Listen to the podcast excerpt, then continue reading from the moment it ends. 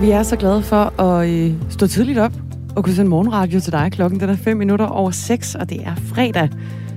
Vi elsker det. Øhm, som Thomas Sand lige ventede vendte i sin nyhedsudsendelse, så øh, er det i dag, at Derek Chauvin, den amerikanske politibetjent, som pressede sit knæ mod George Floyds hals og nakke i over 9 minutter sidste år under en anholdelse på åben gade i øh, Minneapolis, får sin straf. Øhm, den bliver udmålt i dag, og det er en historie, som du kan høre mere til her i Radio 4 Morgenfladen.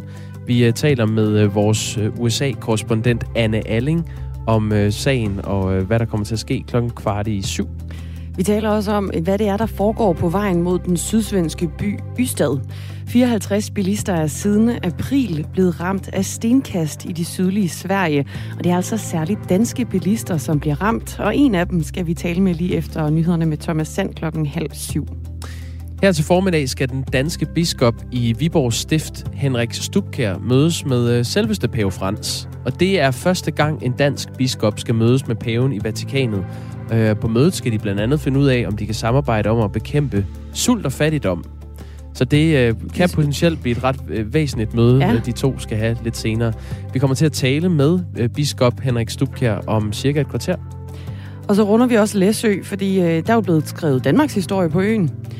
På Læsø i det nordlige Kattegat, der er de blevet færdigvaccineret som det første sted i Danmark. Det er altså den første kommune, der er færdigvaccineret i landet.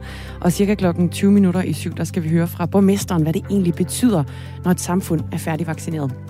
Det her det er Radio 4 Morgen. Du er stået op til i studiet er Jakob Grosen og Dagmar Eben Østergaard, og vi tager med glæde imod sms'er fra dig, hvis du har inputs til nogle af de historier, vi laver her til morgen. Du kan skrive ind på 1424.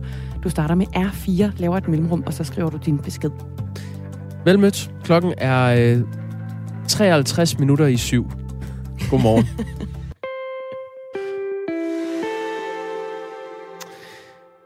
Når der skal sælges sex, i Danmark, så sker det i højere og højere grad individuelt. Øh, det vil altså sige udenom øh, bordeller og andre former for klinikker.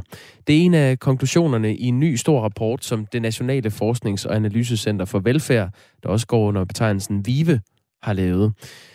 De har simpelthen lavet en rapport, hvor de kortlægger sexsalg i Danmark, og øh, den skal vi tale med dig om nu, Therese Dyrvær, øh, Dyrvig Henriksen. Undskyld, godmorgen. Godmorgen. Forsker hos øh, det Nationale Forsknings- og Analysecenter for Velfærd, VIVE. Øhm, allerførst, hvad, vil det sige, at sexsalg i Danmark bliver mere individualiseret? Jamen, det vil i bund og grund sige, at flere, særligt de danske sexsælgere, de arbejder mere på egen hånd. Altså før i tiden, der havde vi stadigvæk de her store modeller med udeluk, udelukkende danske sexsælgere. Øh, dem ser vi altså meget sjældent i dag. De fleste sexsælgere, de, øh, de vælger at arbejde selv, øhm, og det kommer så blandt andet til udtryk ved, at de arbejder i sommerhuse eller, eller i lejligheder, og så, så står de selv for det praktiske, for eksempel annoncering. Øhm, og det foregår heller ikke nødvendigvis efter en fast vagtplan, men det er mere noget, de gør, øh, når det passer ind alt efter, ja, hvad, hvad for nogle økonomiske hængepartier de lige har, som der er en, der siger i rapporten. Ved I mere om, øh, altså, hvad bevæggrunden er for at, at vælge at gøre det selv? Jamen det er jo i høj grad for at øh, minimere omkostninger ved salget. Altså noget af det, som vi så tidligere, det var, at det var en, øh, et relativt stort pres, hvis man kan sige det på den måde, at man skulle ind og lave penge til en klinik først, altså til at dække de her driftsomkostninger på klinikken, inden man lavede penge til sig selv, så at sige. Øhm, og altså, vi ser jo også stadigvæk øh, folk, der er organiseret på, øh, på klinikker, og der, er jo, og der er jo nogle steder, hvor det er forbundet med ret store øh, ja, driftsomkostninger, som man kalder det. Og så er det jo virkelig nemt at lave øh, en annonce. Altså mange annoncesites er gratis, og det betyder jo også, at for eksempel de kvinder, som vi, de danske kvinder, som vi traditionelt så på gaden i for eksempel København, jamen hvorfor skulle de stå ude og fryse øh, for at samle en kunde op, de, øh, når de kan lave en annonce relativt hurtigt på, øh, på et gratis annoncesite. Hvilken øh, rolle spiller den teknologiske udvikling i, i forhold til det? Jamen, jamen, det er jo lige præcis det, ikke? Det, altså lige snart du har en mobiltelefon og de sociale medier sådan, øh, vandt al, indpas for alvor, jamen, så påvirker det jo også det her, det her felt. Øhm, så jeg, jeg, jeg synes, vi oplever, at der er ret mange, der, der, der eller de kontaktformer, man bruger i dag for at, komme, øh, for at få fat i kunder, jamen de er noget anderledes end, øh, øh, end tidligere. Og det er også derfor, at tidligere kunne vi sige, at der er noget, der hedder klinikprostitution, der er noget, der hedder escortprostitution, der er noget, der hedder gadeprostitution. Den der skældning laver, laver vi ikke rigtig i dag, fordi for det første så bevæger, øh, det er jo særligt kvinder, for det første så bevæger de sig meget inden for, inden for de forskellige former, og for det andet så annoncerer de, er, er en måde, de annoncerer på ret ens, fordi de stort set alle sammen annoncerer på de her annoncesites. Øh, det viser vores øh, spørgeskemaundersøgelse, at 70 procent bruger de her annoncesites, og derudover så er der jo rigtig mange, der, der har faste kunder eller annoncerer via, eller får kunder via deres netværk. Den her rapport, I har begået, den har fået navnet Salg af sex i Danmark øh, 2020. Og øh, forskere fra øh, VIVE har så kombineret data fra en lang række forskellige kilder, og på den baggrund kan I altså vurdere, at øh, 4500 personer har solgt sex mindst én gang i løbet af sidste år i Danmark. Øhm, nu fortalte du så, at, at det er blevet mere individualiseret, og at øh, de prostituerede nemmere kan øh, lægge annoncer op på de sociale medier, eller få fat i kunder på andre måder. Men så er det øh, store spørgsmål, jo, hvilke konsekvenser har det Jamen, altså for mange betyder jo individualisering jo de facto, at de er alene, og det, det stiller nogle andre krav til deres, øh, til deres sikkerhedshåndtering, kan man sige, fordi altså der er jo, hvis du er på en klinik, så er der nogle sikkerhedsforanstaltninger, som er givet i form af for eksempel overvågning og overfaldsalarmer. De vil jo ofte være der, hvis du er på en klinik, men de, hvis du leger et sommerhus, så er det sjældent, at sådan nogle ting lige er til stede. Og derudover, hvis der skulle ske noget, jamen, så er det jo forbundet med ret altså, ret stor risiko, hvis du sælger alene. Specielt hvis du ikke har fortalt nogen, at du sælger sex, og hvor du sælger fra. Og det, det kan vi også se, der er stadigvæk mange, som ikke fortæller for andre, til andre, at de sælger sex. Øhm, så når det kommer til stykket, så den, den her øh, subjektive øh, vurdering, som sexsælgerne laver af kunden, den bliver bare endnu vigtigere. Ikke? Altså det er den eneste måde, hvor de ligesom kan gå ind og sige, at det her er en kunde, jeg er tryg ved at tage. Men på den anden side, så har vi jo det her med, at man minimerer omkostningerne ved ligesom at, at sælge alene, og det er jo også mere fleksibelt, fordi du ikke er afhængig af den her vagtplan, og det er mere diskret. Og det, det er mere diskret, det er jo både en fordel for dig selv som sælger, fordi det, det minimerer risikoen for den her sociale stigmatisering, der kan følge med, hvis folk ved, at du sælger på den der klinik hen på hjørnet. Men det er også en fordel i forhold til kunderne, fordi der er mange kunder, der foretrækker, at det er mere diskret. Så individualisering har både fordele og ulemper på den måde. I har også kigget på, hvem det så rent faktisk er, øh, der sælger sex i Danmark. Hvad, kan, man, kan man sige noget generelt om, om den gruppe? Ja, altså vi har lavet de her øh, registerundersøgelser, som man kalder det, hvor man går ind og, og kigger på, hvor man kan gå ind og kigge på alt lige fra psykisk sygdom til hjemløshed til uddannelsesniveau. Øh, og der kan vi se, at hvis vi kigger på, øh, på gruppen af sexsælgere som helhed, jamen så når man sammenligner dem med deres jævnaldrende, jamen så er der en større andel øh, som øh, kommer fra det, man godt kan kalde ustabile opvækstvilkår. Der er en større andel, der har været anbragt uden for hjemmet i løbet af deres opvækst, og der er også en, øh, en større andel, som har haft forældre, som har været i fængsel i løbet af sexsælgerens opvækst. Og det vi så kan gøre i sådan, nogle, i sådan en analyse, det er, at vi går ind og se på, okay, de her bonger det så ud i forhold til nogle særlige øh, udsathedsfaktorer, for eksempel sådan noget som hjemløshed og øh, og misbrug og sådan noget. Er det også noget, der karakteriserer de her sexsælgere? Er det noget, er det noget, der karakteriserer dem alle sammen, eller taler vi om, at der er en meget lille gruppe, som, som øh, er meget stærkt socialt udsatte, som ligesom hiver øh, gennemsnittet op? Øh, og der kan vi jo se, at vi har en, en større andel, som ikke er i forhøjet risiko for at blive socialt udsatte, altså i, i forhold til de sådan meget gængse parametre omkring hjemløshed, misbrug og kriminalitet og psykisk sygdom. Men vi har også en, anden, en, en andel på, på øh, øh 3 procent, øh, som er i høj, øh, som er det, man kalder meget, meget stærkt socialt udsat, fordi de er i høj risiko for at, ligesom at øh, både opleve, altså have alle de her øh, udsathedsfaktorer samtidig, både opleve hjemløshed, øh, hvad hedder det, kriminalitet, øh, psykisk sygdom og misbrug. Så det er altså en gruppe, som, som vi som samfund har, har et, øh, et, et stort ansvar i forhold til at hjælpe. Teresa Dyrvig Henriksen, altså øh, forsker hos VIVE, som har kortlagt, øh, hvem der sælger sex i Danmark øh, anno 2020. Og øh, I er kommet frem til, at det er 4500 personer, der har solgt sex mindst én gang i løbet af sidste år. Øh, jeg kom til at tænke på, da jeg så det tal, at det må da næsten være større, øh, hvis man for eksempel medtager øh, øh sugar daters, for eksempel, gruppen, der der gør den slags. Er, er det noget, I har øh, set bort fra i den her undersøgelse?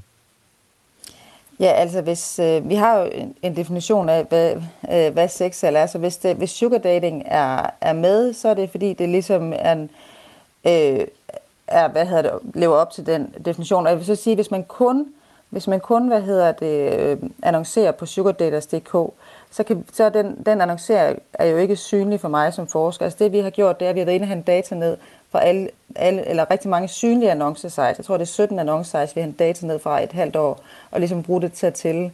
Men hvis man kun annoncerer på lukkede sites, øh, for eksempel sugardata.dk, som jo ikke er offentligt tilgængelig, mm. så kan jeg jo ikke, ikke se øh, det. Men jeg kan så bruge spørgeskemaundersøgelsen, som vi også har lavet, til at udregne, jamen, hvor stor en andel er det så, der egentlig kun annoncerer i lukkede for. Og, der, og ud fra det kan vi regne mørketal, så vi har faktisk taget det mørketal med. Men det vi jo kan se, det er jo, at mange, på, altså for det første 70 procent annoncerer jo på de her annoncesites. Øh, så, så mange bruger jo ligesom en masse kontaktformer. For, for sexsælgeren handler det jo også om at være synlig over for kunden, selvom de ikke nødvendigvis gider at være synlige over for alle os andre, men de skal jo være synlige over for kunden. Øh, så ved at bruge de samme, kan man sige, øh, kontaktformer, som, som kunden vil bruge, jamen, så har vi faktisk ret godt billede af, hvor mange der er. Okay. Hvad kan man bruge den her kortlægning, I har lavet til? Jamen, jeg, jeg synes jo, at øh, altså for det første, så det her med at få, at få en viden om, jamen, jamen er det egentlig øh, steget eller faldet, eller hvad, hvad, hvad, hvad, hvad, hvad, hvad, altså tage temperaturen på det her felt. Øh, og for det andet, så er der nogle, nogle øh, ting omkring det her med social baggrund og social udsathed, som er nye i den her rapport, og som jeg i høj grad synes, vi kan bruge til at, jamen, at gå ind og, og, og skærpe vores fokus på i, i forhold til, jamen, hvem er det, øh, vi gerne vil hjælpe øh, med de sociale indsatser, vi laver på det her område. Altså er det eksempelvis øh, de udsatte unge, jamen så kan et væsentligt sted, altså vi vil gerne undgå, at de kommer ud i at sælge sex, jamen så kan det være et væsentligt sted at starte og se på efterværnsindsatsen. Fordi vi ved, at efterværnsindsatsen har en stor betydning for at undgå, at tidligere anbragte unge kommer ud i social udsathed. Og vi kan jo se her, at en stor andel af sexsælgerne har været anbragt i løbet af deres opvækst. Så det vil være et oplagt, øh, et oplagt øh, sted at starte, hvis man skulle bruge den her rapport ind i en social indsats. Tak fordi du var med, Teresa Dyrvig Henriksen. Ja, selv tak. Altså øh, forsker hos det Nationale Forsknings- og Analysecenter for Velfærd, også kendt som VIVE, der har set nærmere på, hvem der sælger sex i Danmark i dag. Rapporten konkluderer også, at de fleste danske sexsælgere betragter det, at de sælger sex, som noget, de gør midlertidigt. Det er kun 5% af dem, der gør det, som forventer, at de stadig sælger sex om øh, fem år. Klokken er 18 minutter over 6, og vi har fået en sms. Sugar dating er en form for prostitution, bare på en luksus måde.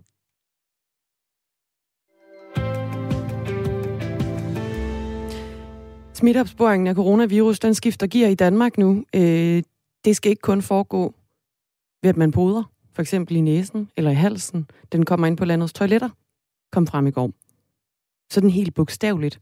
Det er den her øh, smitteopsporing i spildevandet, mm. som øh, i går eftermiddags blev stemt igennem af et flertal i Folketingets partier. Og det betyder altså, at øh, man nu kan overvåge smitsomme sygdomme gennem spildevand. Det er jo noget, man har testet af flere steder i Danmark. Øh, det er blevet afprøvet på forsøgsbasis flere steder, for eksempel på Bornholm. Det er også øh, forsøgt i hovedstadsområdet og også i Ishøj.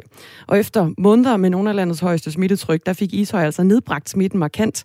Og det skete ved at teste spillevandet for coronavirus, sagde borgmesteren i kommunen, Ole Bjørstorp, fra Ishøjlisten tidligere på, øh, på måneden. Og det er jo øh, en metode, som også bliver brugt i udlandet. Og ved spildevandstest, der kan man altså opdage coronasmitten, inden symptomerne de, de kommer frem hos en person, så kan man ligesom spore det i så små mængder, så man kan fange, at nu sker der et eller andet i det her område, og så kan man bruge metoden til at forudse smitteudbrud i et øh, bestemt område af landet. Ja, og når du siger bestemt øh, område, Dagmar, så noget af det, jeg synes var fascinerende ved, ved den øh, teknologi, om man vil, mm. er, at man simpelthen kan gå ind næsten på øh, karrierer, altså bygninger, mm. og sige, det, det er her, det stammer fra. Ja. Man kan ikke udpege den enkelte person, men man kan blive sådan relativt relativ specifik ikke, på ja. det.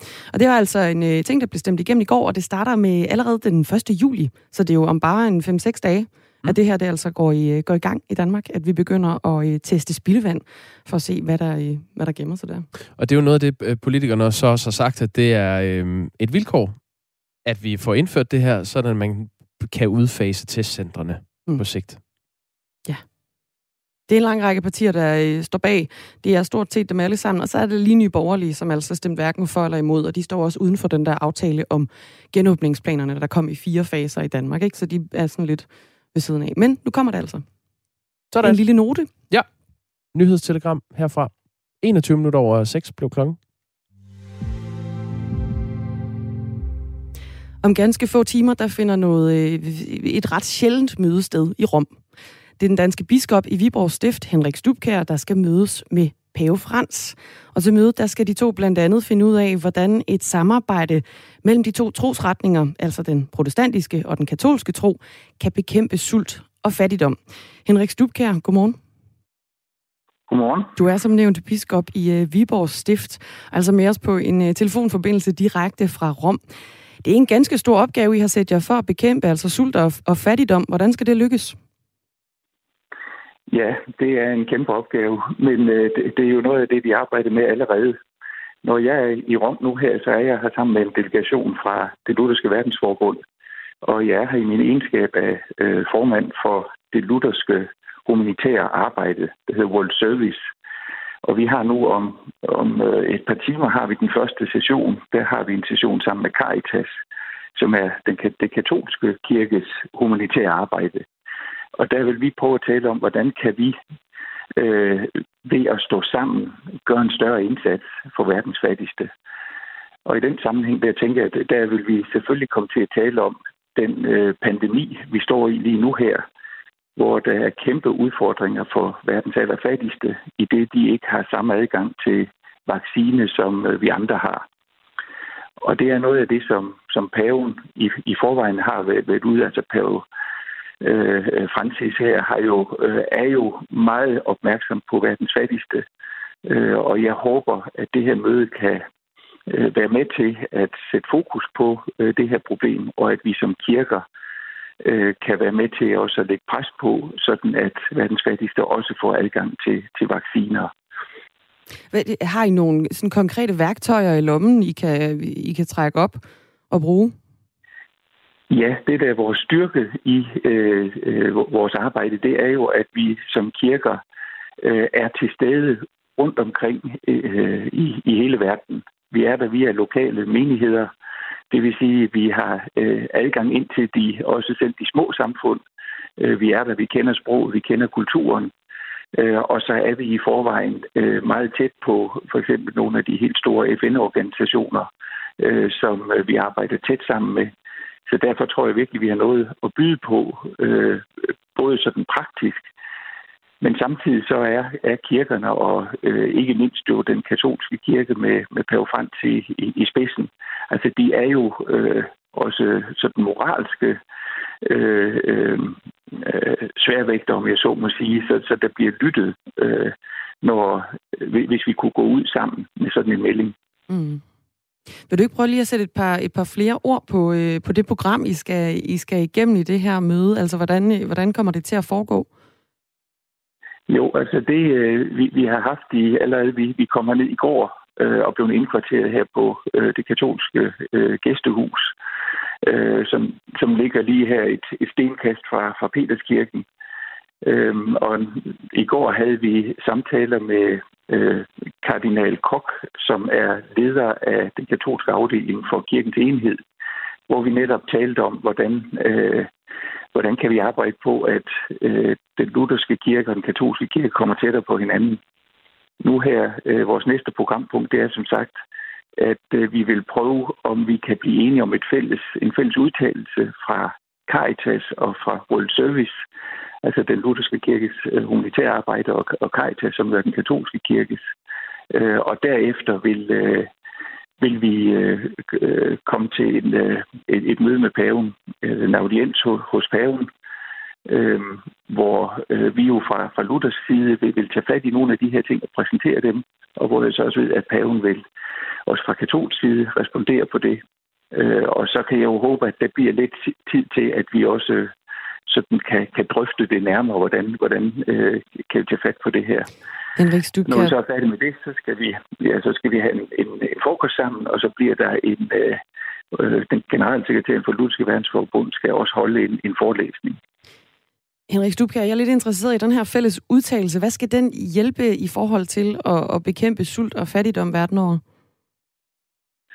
Jamen, den, den skal øh, ved at være med til at sætte, sætte fokus på, øh, på, på verdens fattigste og de udfordringer, som, øh, som de befinder sig i. Og samtidig ved, at den også skal forpligte os gensidigt til at sige, at øh, øh vi, vi vil gå ind i et nærmere samarbejde, øh, og jo, jo mere power der er bag, jo mere kan vi jo flytte. Og, og jeg håber, at den kan blive så konkret, at vi kan pege på nogle ting, som for eksempel det her med, at alle menneskers lige ret til adgang til vacciner, at det er noget, vi vil kæmpe for. Jeg håber også, at den kan blive så konkret, at vi måske kan, kan sige, hvor er det, vi skal begynde, at vi kunne vælge et land eller to eller tre, og sige, her vil vi prøve at gå sammen. Og Noget gøre det, hvad så? Håber, det er, øh, hvad siger du? Altså når man så går sammen og, og prøver at bekæmpe sult og fattigdom, hvad vil, hvad vil I så prøve at gøre? Sådan Jamen, det mere konkrete. Konkret. Ja, men det kunne konkret være i, i, i, for eksempel i, i flygtningearbejdet i et land, hvor, hvor vi siger, jamen her vil vi prøve at lægge vores kræfter sammen, sådan at øh, vi, vi, øh, vi får en større indsats, at vi kan søge nogle flere penge øh, øh, rundt omkring, må, måske at gøre opmærksom på lige netop den her øh, øh, krisesituation. Det kan være øh, den måde, vi arbejder på, jamen det kan være øh, at øge øh, støtten til sundhedsklinikker øh, rundt omkring i, i et land, hvor vi nu vælger, og, og hvor vi så kan involvere øh, også vores, øh, vores folk i, i de konkrete lande, altså menighederne, at vi kan prøve at få, få dem involveret. Vi kan få biskopper til at øh, også lægge pres på, at også regeringer øh, tager mere fat i, i hjælpen til de fattige.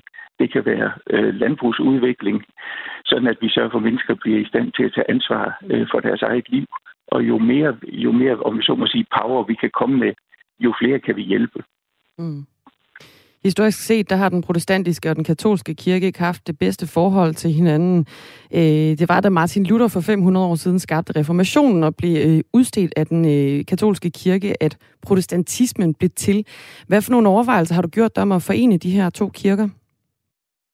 Ja, det er jo netop det, der også er, er fantastisk ved det her møde. Det her møde, det kommer jo faktisk i stand, fordi det i år er 500 år siden, at, at Martin Luther blev smidt ud af den katolske kirke ved et møde i Worms.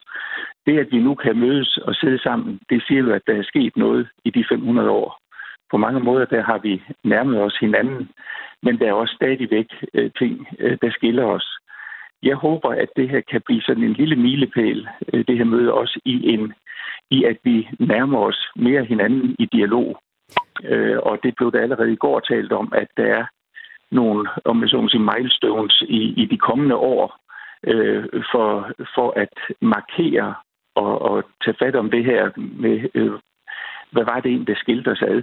Øh, hvordan ser det ud i dag? Er der nogle af de ting, som vi i dag måske har fået et, et mere fælles syn på? Henrik Stubkær, bis, biskop i Viborg Stift. Du skal jo ned og mødes med, med Pave Frans, og her skal jeg altså øh, finde ud af, hvordan I kan samarbejde om at bekæmpe sult og fattigdom. Det er en øh, ganske stor opgave, og det er første gang, en dansk biskop skal ned og mødes med, med, med paven. Hvordan har du det lige? Altså sådan øh, nervøsitet, begejstring, hvor er øh, følelsesspektret henne lige her kort til sidst? Jeg tror, den er lidt, lidt over det hele.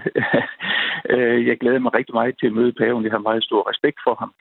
Øh, samtidig er, er man da også lidt nervøs øh, for, hvordan, hvordan kommer det nu øh, til, til at foregå. Men øh, all, allermest, så synes jeg, det er, det er et stort privilegie at, at få lov at være med i den her delegation. Og forhåbentlig kan vi give vores lille bidrag til både, at dialogen mellem kirkerne bliver styrket, og forhåbentlig også, at øh, vi kan gøre en større indsats for, for, for, for verdens øh, øh, fattigste og, og, og marginaliserede. Henrik Stubkær, vi ønsker dig i hvert fald øh, god vind med mødet. Tusind tak, fordi du var med. Tak. Ja, selv tak. Biskop i Viborg Stift, som øh, ja, i dag skal mødes med Pave Frans. Vi tager sms'er på den anden side af nyhederne. Nu klokken halv syv.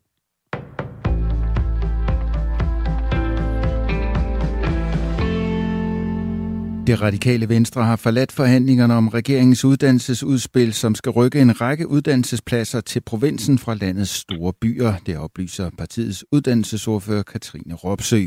I slutningen af maj lancerede S-regeringen udspillet tættere på flere uddannelser og stærke lokalsamfund.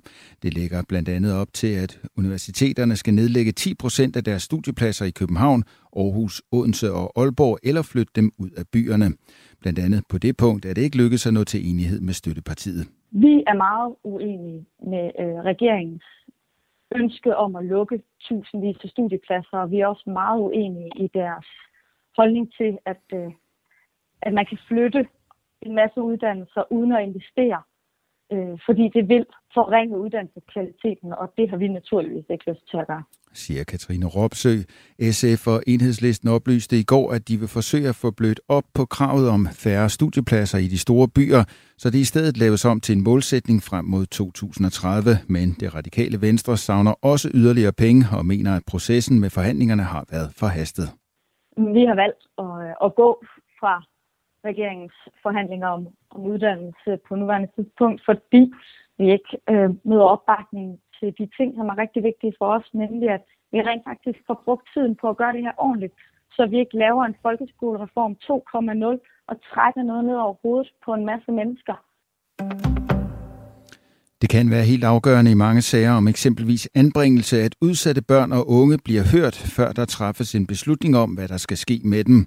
Den såkaldte børnesamtale er et lovkrav og skal afholdes, før kommunen træffer afgørelse. Kun i enkelte tilfælde kan samtalen fravælges.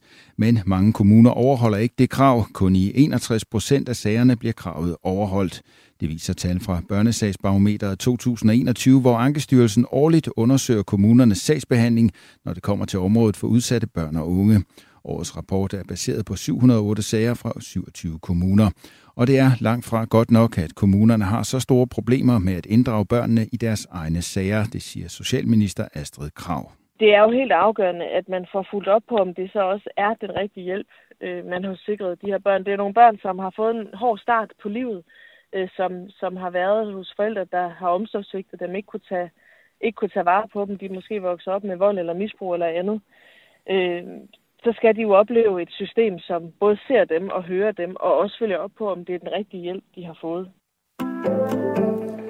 Når rigsretssagen mod forhenværende udlænding og integrationsminister Inger Støjberg i dag begynder med et forberedende retsmøde kl. 10, så vil flere danske medier være til stede for at gengive så meget af sagen som muligt, det skriver Media Watch. Både DR, TV2, Ritzau, Politiken og DK4 har fået tilladelse til at sende billeder og lyd direkte fra Folketingets landstingssal, men det er lige nu et åbent spørgsmål, om medierne får lov til at sende meget mere end et par minutter. Sendetilladelsen gælder nemlig kun for indledningen på det forberedende retsmøde. Derfor vil rigsretten i dag som noget af det første tage stilling til, om hele mødet og den efterfølgende rigsretssag i september kan transmitteres. Dele af Australiens mest folkerige by Sydney blev fra i aftes lukket ned, og borgerne blev bedt om at blive hjemme. Nedlukningen vil i første omgang vare i syv dage og sker for at få kontrol over udbrud med delta-varianten af coronavirus. I alt er der blevet registreret 60 smittetilfælde i Sydney de seneste dage. Det er sket efter, at storbyen i lang tid slet ikke har registreret nogen smittede.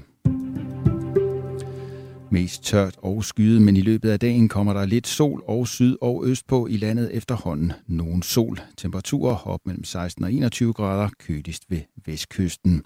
Det var nyhederne på Radio 4. Mit navn er Thomas Sand, og så skal jeg lige høre Dagmar og Jakob og min klar til at overtage. Det er vi da, Thomas. Absolut. Skal vi sætte en jingle på til os selv? I får en her fra mig. Tak.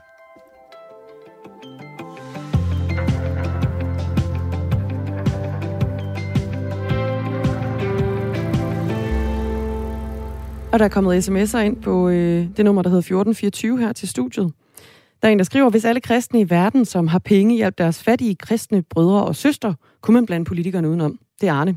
Han ja. står ofte tidligt op og byder ind på sms'en. Det er dejligt. Han har hørt interviewet med Henrik Stubkær, som øh, er biskop i Viborg Stift, og senere på dagen skal mødes med øh, Pave Frans i Vatikanstaten i Rom. Øhm, de vil simpelthen løse sult- og fattigdomsproblemet i, i verden. En, en meget stor, ambitiøs opgave. Jeg øh, tænker, det er en øh, meget stor mundfuld, de vil øh, putte i munden. Men det er altså det, de vil gøre.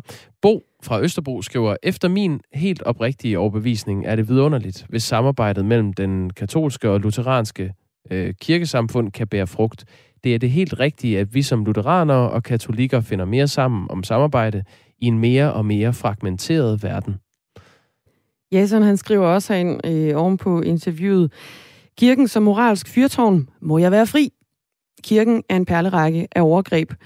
Jeg gætter på, at han henviser til øh, den katolske kirke, hvor der har været en del historier om, øh, om overgreb. To say the least. Ja, jamen øh, tak for sms'er. Øh, alle synspunkter i den forbindelse er selvfølgelig velkomne, også i andre forbindelser. 1424 er nummeret. Start beskeden med R4. Klokken den er 6.35. Hvad er det, der foregår i Sydsverige? Det skal vi øh, måske blive en smule klogere på nu. Øh, det er jo en historie, der tager sit øh, udgangspunkt ved et øh, stigende antal af anmeldelser om stenkast mod bilister øh, på vejen mod den sydsvenske by Ystad. Øh, antallet af anmeldelser stiger dag for dag. I går steg tallet igen. Nu har der været 54 episoder siden april, og det er især danske bilister, som bliver udsat for stenkast. En af de bilister, der blev ramt for nylig, er øh, dig, Frederik Tonnesen fra Ribe. Godmorgen. Godmorgen. Du blev udsat for stenkast den 10. juni. Hvad, hvad skete der der? Jamen, øh, der kom jeg jo kørende fra, fra Østad til Danmark, og på vej hjem fra Bornholm af. Og kører cirka en kvarter, kvarter 20 minutters tid. Øh, og lige pludselig hører jeg bare sådan et brag ind i bilen troede, jeg kørte ind i et eller andet, men øh, lige pludselig så kom både GPS og, og hvad hedder det, min brobis flyvende. Øh, og så ren i refleks går man sådan i dækning, fordi man får sådan en chok. Øh, og i det, jeg går i dækning, der, øh, der får jeg en sten øh, igennem forruden og rammer mig på armen og lander over i kopholderne. Øh, hvor hurtigt øh, kører du her, øh, Frederik Tonnesen? Ja, men det er sådan en cirkus, jamen, som man gør på motorvej 110 eller sådan noget. Folk, der, har kørt på den strækning, vil vide, at det er en, det er en ret smal vej. Øh, det er i hvert fald sådan, jeg husker den, når jeg har kørt der. Øh, ja. Der er et spor eller sådan noget, ikke? Den, den kører mellem et spor og to spor sådan. Ja. I den hele hvad, tiden. Hvad var der, da, da du blev øh, ramt? Øh, ja, nu. Jeg tror, der var to, faktisk på det tidspunkt. Er der andre biler på vejen der? Ja, det er der. Både mod, mod og, og, og med. Så, så i første omgang, der troede jeg faktisk bare, det var en, en, en lastbil, der havde kørt den op. Uh, men, men der jeg kunne godt se, at den var, den var altså lidt større, uh, den sten, i forhold til, at den kunne ligge på motorvejen. Så kunne jeg godt se, at der, der, der var sket noget andet i hvert fald i sådan en situation, hvor man selvfølgelig bliver øh, chokeret, og man kører hurtigt og er ude i trafikken, hvad, altså hvad, der kan man jo reagere uhensigtsmæssigt også. Hvad endte du med at gøre? Hvad endte du med at bremse ned, eller øh, slingrede du? Eller, altså... Ja, jeg slingrede en del. Jeg nåede jo sådan at gå, gå i dækning, og i den, det, jeg går i dækning, der hiver jeg jo selvfølgelig rettet, og er ved at køre ind i autoværnet. Mm. Øh, man får selvfølgelig lige rettet op igen, og så holdt ind et stykke længere fremme, hvor der lige var sådan et hul ind i autoværnet, hvor man lige kunne holde.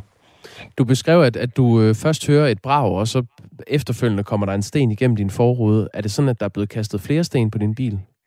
Nej, nej, det er det ikke. Okay, det er kun det, den ene. Det er den enkelte, der, der flyver igennem forruden? Ja.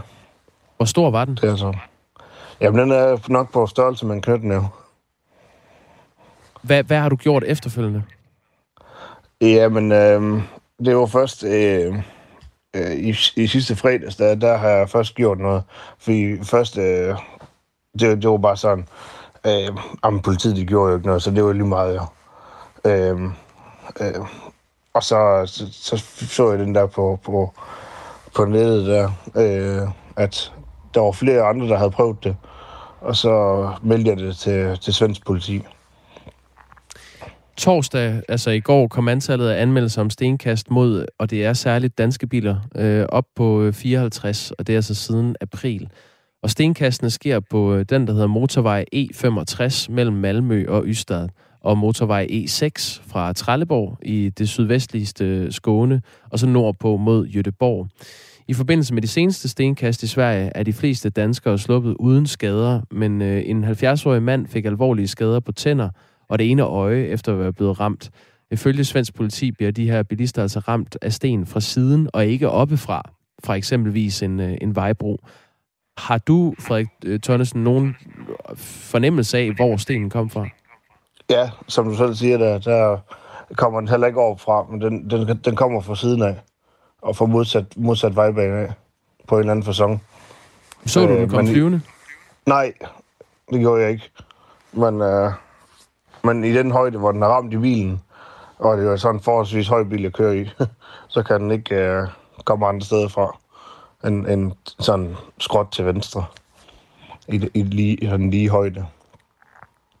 Når, når sådan noget sker, så øh, tager det jo gerne noget tid for lige sådan at, at falde på plads, og man lige øh, sådan øh, på en eller anden måde kan komme videre fra det. Det er jo en øh, potentielt meget farlig situation, du har befundet dig i. Hvor, øh, hvor har du lagt den oplevelse her nu i dig? Altså, jeg kommer ikke til at køre til Sverige i hvert fald. Øh, et langt stykke tid, før der er helt sikker på, at der ikke sker noget igen der. Det er som liv som indsats. Det, og hvor, ja, det gider jeg ikke. Nej, hvordan har politiet reageret på din henvendelse? I første omgang, der tog de bare, altså, tog imod den. Og så sagde de ikke mere. Altså, dansk politi, de sagde, at, at det kunne bare være en, en, en uh, klippevæg, der var faldet en sten ned fra. Uh, da jeg snakkede med dem i fredags der. Hvad, hvad, hvad sagde du til det? Ja, men det kan det ikke være, fordi det er lige så grønt som ja, over det hele. Der er aldrig nogensinde en klippevæg nogen som helst steder. På den, på den vejstrækning der i hvert fald. Frederik Tonnesen, du skal have tak for, at du øh, sætter ord på oplevelsen her i, øh, i radioen. Det er altså Frederik Tonnesen, som øh, kommer fra Ribe og er en af de øh, danskere, der har været involveret i en af de 54 episoder siden april, hvor øh, der er altså blevet kastet med sten efter danske biler. Ganske ubehageligt øh, fænomen, som vi helt sikkert kommer til at beskæftige os videre med her i programmet. Lige nu er klokken 18 øh, minutter i syv. Vi skal minde om, at man gerne må skrive ind på 1424, hvis man øh, har noget, man øh, vil kommentere på eller spørge om. Det, der er en, der har gjort her, Dagmar, det er igen historien om den danske biskop og den katolske pave, der vil løse øh, verdens problemer. Lad være med at fordømme hele kirken, fordi få præster er for voldtægtsforbrydere. Man regner med, at hver tiende barn i en almindelig dansk folkeskoleklasse bliver seksuelt misbrugt, og med de danske firehjulskristnes kultur, så er det næppe præsterne, er der en, der skriver. Sådan lidt øh, morgenknævnt. Øh, jeg ved ikke, hver tiende barn i en almindelig dansk folkeskoleklasse bliver seksuelt misbrugt. Det synes jeg lyder meget højt. Ja, det synes jeg også, det lyder meget højt. Men øh, det, det, det kan godt være. Øh, vil du skrive ind med noget dokumentation for den påstand, kære lytter, der har skrevet ind? Tak for det. På Læsø der har de sikret sig en Danmarks rekord, og den skal vi omkring nu. På den lille ø i det nordlige Kattegat, der er de øh, blevet færdigvaccineret som det første sted i Danmark. Godmorgen, Carsten Nielsen. Godmorgen. Borgmester i Læsø Kommune for Venstre. Og i går, sidst på eftermiddagen, der blev det aller sidste stik givet til en øh, Læsøbo. Hvordan har I fejret det? Jamen, øh, vi fejrede selvfølgelig med noget solskin øh, på dagen, så, så det var en, en helt perfekt ramme, så vejret var rigtig godt. Og øh, som sagt, solen skinnede ned på os, og øh, jamen, øh, vi, vi spiller jo musik ned på vaccinationsstedet øh, hele dagen. Var der to-tre musik, musikanter, der ligesom underholdt, og for ligesom at skabe en festlig ramme for, for de cirka 150 øh, sidste der skulle have øh, stikket. Så, så der, var, der var spændingen på, indtil sidste mand kom, kom ned og, og skulle have det, som sagt, det sidste stik. Og vaccinetilslutningen på øen, den har været over 90 procent for alle mellem 65 og 100 år, og for dem, der er yngre, der er den øh, over 70 procent. I alt, der bor der knap 100, 1800 mennesker, hedder det, 1800 mennesker på øen med en, øh, en, en stor overvægt af, af ældre borgere. Og Læsø var jo en af de øer, der fik lov til at blive rykket frem i vaccinekøen, og blandt andet derfor så står øh, øen nu som øh, den suverænt første kommune i Danmark, der er færdigvaccineret. Hvad betyder det for Læsø, at de er færdigvaccineret nu? Jamen, det, det er vi utrolig glade for. Det betyder rigtig meget for os, øh, at vi nu her næsten to måneder før før vores, før vores øh, med, øh, medborgere, altså eller hvad kan man sige, vores kollegaer i de andre kommuner, at ligesom kan sætte kryds ved det.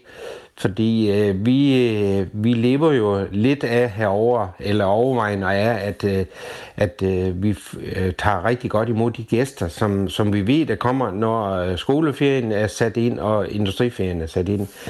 Så de her 1800 borgere, så øh, har vi jo set fra de andre år, så vokser befolkningen herover fra de her 1800 til, til over 10.000 på daglig basis. Og, og, og det er vigtigt for læseboerne at vide, at, at man egentlig er, er klar til at tage rigtig godt imod de gæster, der, der, der forhåbentlig kommer og besøger os.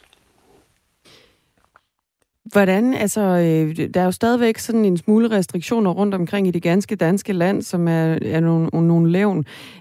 Kommer I til at gøre noget ved restriktioner, for eksempel i den offentlige transport, er der jo stadigvæk krav om mundbind? Jamen, det, det er der ikke på, på Læsø. Altså, det, vi, vi, så meget pres er der heller ikke på den offentlige transport, at, at man skal stå op i vores busser mm. herover. Så, så der er reelt ikke noget i den offentlige transport heroppe øh, øh, hos os, som, som ligesom siger, at, at man kan blive udsat for, for det. Altså, øh, det kan jeg ikke forestille mig i hvert fald, at, at det er et problem. Som du også nævnte, så øh, kommer der jo tusindvis af turister til øen hver sommer. Når nu hele kommunen er, er vaccineret, og hele øen er, er færdigvaccineret, kommer det til at have en effekt i forhold til alle de besøgende, I også kommer til at få? Ja, det håber jeg da, at, at øh, nu, som jeg siger, nu sker det jo næsten to måneder før at uh, de andre uh, danske feriedestinationer, hvis vi kan kalde os det.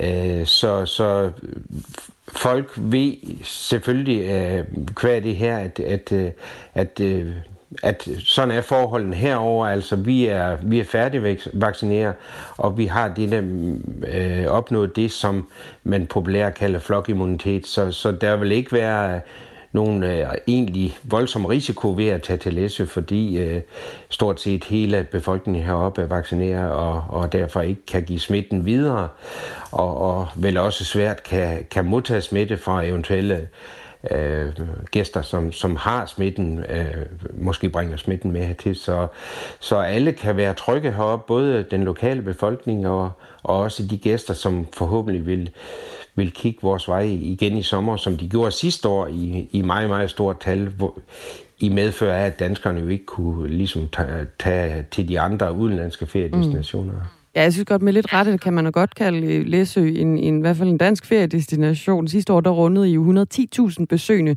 i løbet af, af seks uger i højsæsonen. Carsten Nielsen, borgmester i Læsø Kommune. Kan man bruge det her som sådan en eller anden slags øh, øh, øh feriedestinations-branding? Ja, men det, det gør vi jo. Det, det, altså det, der sker herover, det er jo, at, at nu kan vi se, at uheldigvis var her i medfører corona, der mister vi jo en, en af vores, et af vores erhverv heroppe. Vi har jo ingen minkavlere længere, ligesom øh, andre øh, steder i Danmark. Øh, det er jo fuldstændig et, det er jo et erhverv, der, der er væk. I hvert fald lige her på den korte bane. Og, og jeg tror ikke, at øh, der er nogen af de minkfarmer, der, der ligesom er, har pelset ned herover øh, sidste år. Jeg tror ikke, de har mod på at starte igen. Så, så det går jo lidt. Vi har selvfølgelig øh, en del øh, øh, landbrug herover, altså mest planteavl og, og, og fedekvæg ved den enkelte mælkekvægsbesætning. Og så har vi jo vores, vores dejlige hummerfiskeri heroppe og byde ind med, men det går lidt mere i den retning, at, at det er turister og, og, og gæsteservice, vores sommerhuse og vores hoteller, der ligesom skal, skal, skal bære det fremadrettet. Så, så det er, og vi brander os jo sammen med vores tre øh, medkommuner i det, der hedder Destination Nord. Så, så det, det vil vi selvfølgelig øh, slå på det her. I hvert fald god sommer, Carsten Nielsen, ja, til jer på Læsø. Ja, velkommen. Velbekomme. Borgmester i Tak Læsø for, at I Kommune. ringede. For Ja. Venstre. God dag. I lige måde. Hej. Klokken den er blevet 10 minutter i syv, og nu skal vi øh, en tur til, fra Læsø til USA.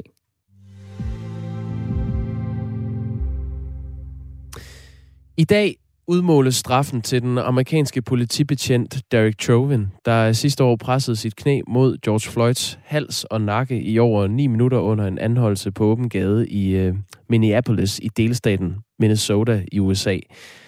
Men på trods af øget fokus på øh, politivold, så er den tragiske sag til synligheden ikke ændret særlig meget. Og det kan du fortælle mere om, øh, Anne Alling. Godmorgen. Godmorgen. vores øh, USA-korrespondent. Hvordan bliver der sat ind over for politivold efter George Floyd-sagen? Jeg vil faktisk sige, at der er, at der er i hvert fald sket øh, noget, både øh, i national lovgivning, også ude i de lokale politistyrker, og så også altså i offentligheden, hvor at, at systematisk racisme ligesom er blevet noget, som, som alle ligesom kender til øh, og diskuterer.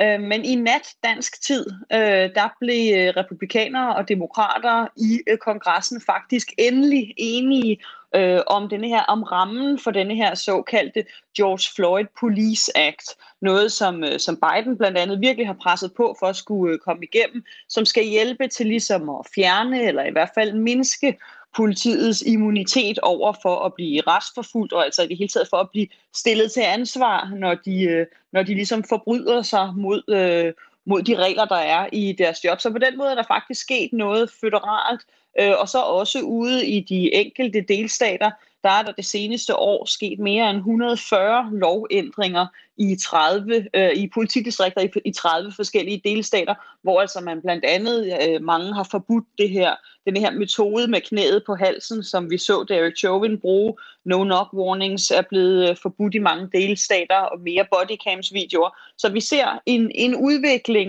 imod, at, øh, at der ligesom bliver flere restriktioner, mere lovgivning over for politiet øh, rundt i landet. Så den her sag har faktisk ændret meget. Den er i hvert fald i gang med ligesom at ændre ved, ved de øh, regler, den ramme, som, øh, som politiet øh, arbejder under. Spørgsmålet er så, om det sådan har, har ændret sig i, i, i de tal, vi ser på, altså blandt andet, hvor mange, øh, hvor mange, hvor mange civile, der bliver dræbt af politiet, og altså især hvor mange sorte, som bliver dræbt af politiet. Og der har vi ikke set den samme øh, ændring i statistikkerne endnu. Så øh, lovgivningsmæssigt er der sket noget, men der har ikke, det har ikke materialiseret sig i færre sager øh, om politivold. Altså, der er i hvert fald ikke sket et, øh, et, et drastisk fald øh, endnu. Men, men på den anden side vil jeg så også sige, at, at, at der er en tendens imod, at vi hører mere øh, om sager, når de foregår, hvor at i øh, tidligere, så er det ligesom måske noget, som ikke har nået offentlighedens søgelys. Øh, så er der et større og større pres på politistyrker rundt i hele landet for, at, at de ligesom skal, øh, skal offentliggøre sager, når de foregår. Øh, der var i april blandt andet i Columbus, øh, Ohio, en sag, hvor en, øh, en, en, en ung sort mand blev skudt af politiet, og der var et voldsomt pres fra offentligheden om, at de ville se de her bodycam-videoer. Og der kom politiet ud og holdt en pressekonference bare få timer efter og sagde, at normalt så ville de altså ikke offentliggøre den her video, men nu vidste de, at, at presset fra befolkningen ligesom var anderledes, så derfor så gjorde de det alligevel. Vi har set det samme ske i, øh, i Chicago også øh, tidligere på året, hvor en ung teenager blev skudt af politiet. Øhm, så, så det ser ud til, at, at der i hvert fald i nogle delstater, det er bestemt ikke alle, men øh, at der ligesom bliver åbnet op for, at der skal være mere gennemsigtighed, øh, og at det her krav for befolkningen om, at, at de vil vide, hvad der foregår, øh, hjælper nogle steder. Det var den 21. april, at uh, Derek Chauvin blev kendt, kendt skyldig i drabet på George Floyd, og det er så i dag, at strafudmålingen sker. Retsmødet finder sted ved retten i Hennepin County uh, kl. 13.30 lokal tid. Det svarer til halv ni i aften i Danmark. Og uh, anklagemyndigheden går altså efter 30 års fængsel. Flere advokater spår dog, at han kommer til at blive dømt 20-25 års fængsel. Det skriver Minneapolis-avisen Star Tribune. Uh, Anne Alling, hvordan ser amerikanerne på den her strafudmåling? Er det noget, som kommer til at kunne udløse nye uh, uroligheder? Altså først og fremmest, så bliver, så bliver strafudmålingen, det hele, det bliver vist live på, på national tv. Øh, og det er altså i den grad et bevis på, at der i hvert fald stadig er en stor interesse fra befolkningen i at vide, hvad, altså, hvad afslutningen på denne her sag ligesom bliver.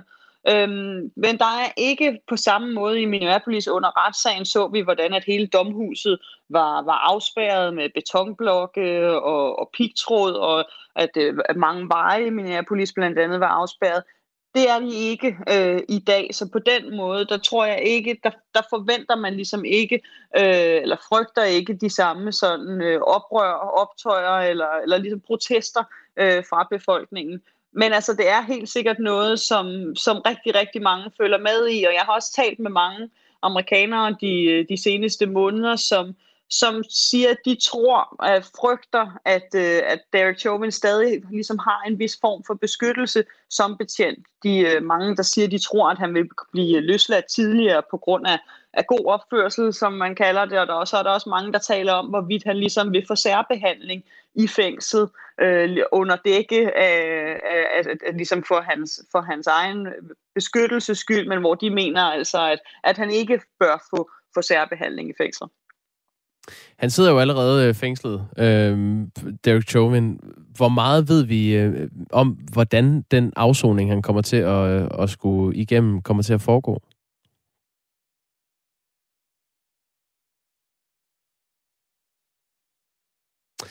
Der tror jeg simpelthen, vi mistede øh, Anne Alling, vores USA-korrespondent, røg af linjen. Øhm, vi nåede egentlig også rimelig godt igennem. Yeah. Vil du ikke sige det, Dagmar? Jo, det vil Skal vi ikke uh, lægge den der? Tak til dig, Anne Alling, i hvert fald uh, USA-korrespondent. Uh, beklageligt, at, uh, at linjen kiksede. Men uh, det er om historien uh, om, at Derek Chauvin, den amerikanske politibetjent, som uh, sidste år uh, pressede sit knæ mod George Floyds hals, og i april blev kendt skyldig for det drab, hvilken dom han kommer til at få. Den uh, straffemåling finder altså sted i aften dansk tid, klokken halv ni. Tre minutter i syv er klokken.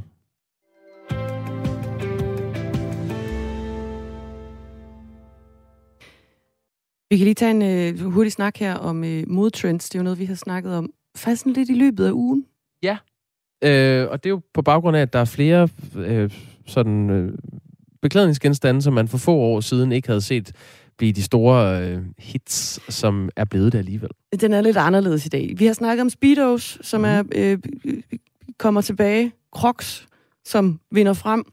Og nu øh, er det sådan lidt en, en modtrend på en eller anden måde. Det går, det går en anden vej med noget. Det er pels. Canada Goose, det her tøjmærke, som har de her sådan meget, øh, på en eller anden måde ikoniske jakker. Nogle meget øh, store dunede jakker. Ja, lige præcis. Store dunede vinterjakker ja. med den her øh, pelskrav. Den dropper de nu. Og det er jo ellers pelskraven, som er sådan en lidt en hyped ting ved den der Canada Goose jakke. Nu udfaser de altså øh, brugen af pels ved Canada Goose, den udfaser de helt fra øh, 2022, skriver TV2 med henvisning til, øh, til BBC. Ja. Og det er jo selvfølgelig sådan en beslutning, der er truffet på baggrund af noget pres fra dyreværnsorganisationer osv. Hvad er det for en slags pels, de bruger? Det er vildt fanget prærieulve. Okay. Ja. Ja, det er jo også en dyr jakke. Det er en dyr jakke, og øh, nogle eftertragtede prærieulve, de der, som ligesom kan få lov at bryde rundt om halsen på, på det frysende folk. Men det bliver altså øh, udfaset nu. Øh, og, og de er ikke enige om at udfase brugen af pels. De har været op og vende, kan vi sige. Også faktisk herhjemme, apropos mink, ikke? Jo. Øh, et helt erhverv, der er lukket ned. Øh, de er bare en i en række, der udfaser brugen af pels. Jeg har øh, noteret mig samme udvikling på øh, øh, brugen af, af hud området, altså ja, læder. altså skin. ja, skin. Øhm, jeg har bare lagt mærke til, at der er flere virksomheder, for eksempel sådan nogle som øh, Dr. Martens, som laver sådan nogle Ja, de laver sådan nogle veganske bestande. sko nu. De, det hedder vegansk, ja. ja. Vegansk læder. Ja. Vegansk læder er simpelthen bare det, man så kalder polyoetan, eller sådan et mm. eller andet, mm. ikke? Altså et uh, kunstigt fremstillet stof, som minder om læder. Ja, øh, det ligner til. For få år tilbage ville man sige, at det var fattigmandslæder. I dag er ja. det måske lidt mere øh, klimabevidst læder i virkeligheden. Ja, og miljø. Øh, woke, hvad, ja, woke sko. Ja, øh, dyrevelfærdslæder. Ja. Nå, jamen øh, interessant. Vi kan sammensætte øh, ugens outfit. Men hvorfor, øh, ja, lige en åben brainstorm ja. til Canada Goose. Hvorfor laver de ikke bare øh, fake fur?